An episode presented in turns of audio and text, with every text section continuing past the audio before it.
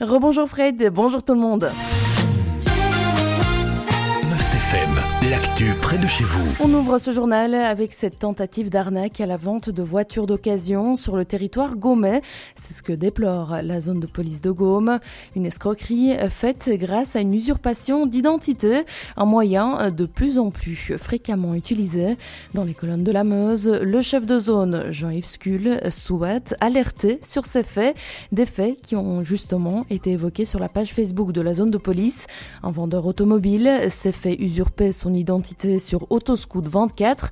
Le garage en question a déjà contacté le site pour supprimer les annonces fictives, mais il semble que ça prend du temps. En attendant, les escrocs, eux, profitent de l'identité de la victime et récupèrent les acomptes des personnes qui souhaiteraient acheter un véhicule. Acompte évidemment euh, qu'on ne reverra jamais.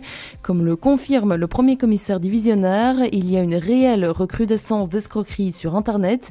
Et d'ailleurs, la zone de police a mis en place un folder qui reprend les différentes escroqueries, mais aussi une série de conseils lorsqu'on fait face à des escrocs.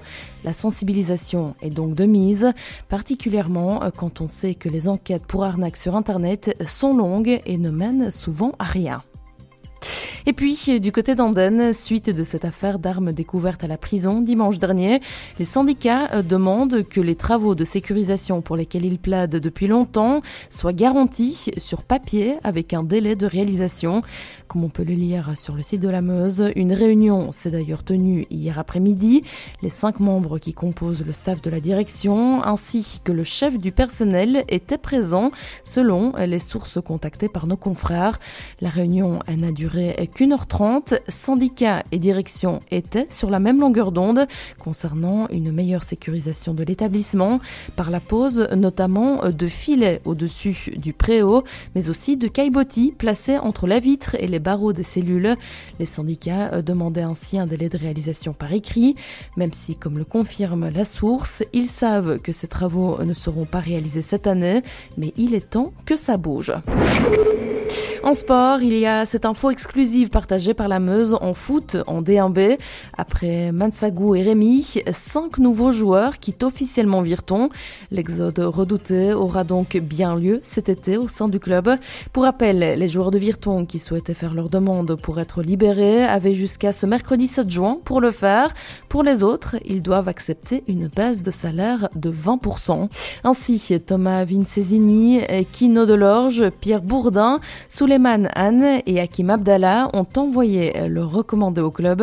Et il se peut que d'autres noms tombent encore dans les prochaines heures puisque d'autres recommandés sont peut-être partis ce mercredi, date butoir, sans compter sur les joueurs qui étaient en prêt à Virton ou ceux qui arrivent à la fin de leur bail, ce qui représenterait pas moins de 24 départs déjà actés. Et enfin, pour les amateurs, son retour est souvent synonyme de retour de la belle saison. Le pont de Clé a été reconstruit à Vresse-sur-ce-Mois. C'est une véritable tradition dans le village de la Forêt. Chaque été, depuis 200 ans, ce pont éphémère d'une soixantaine de mètres est construit pour traverser la Semois.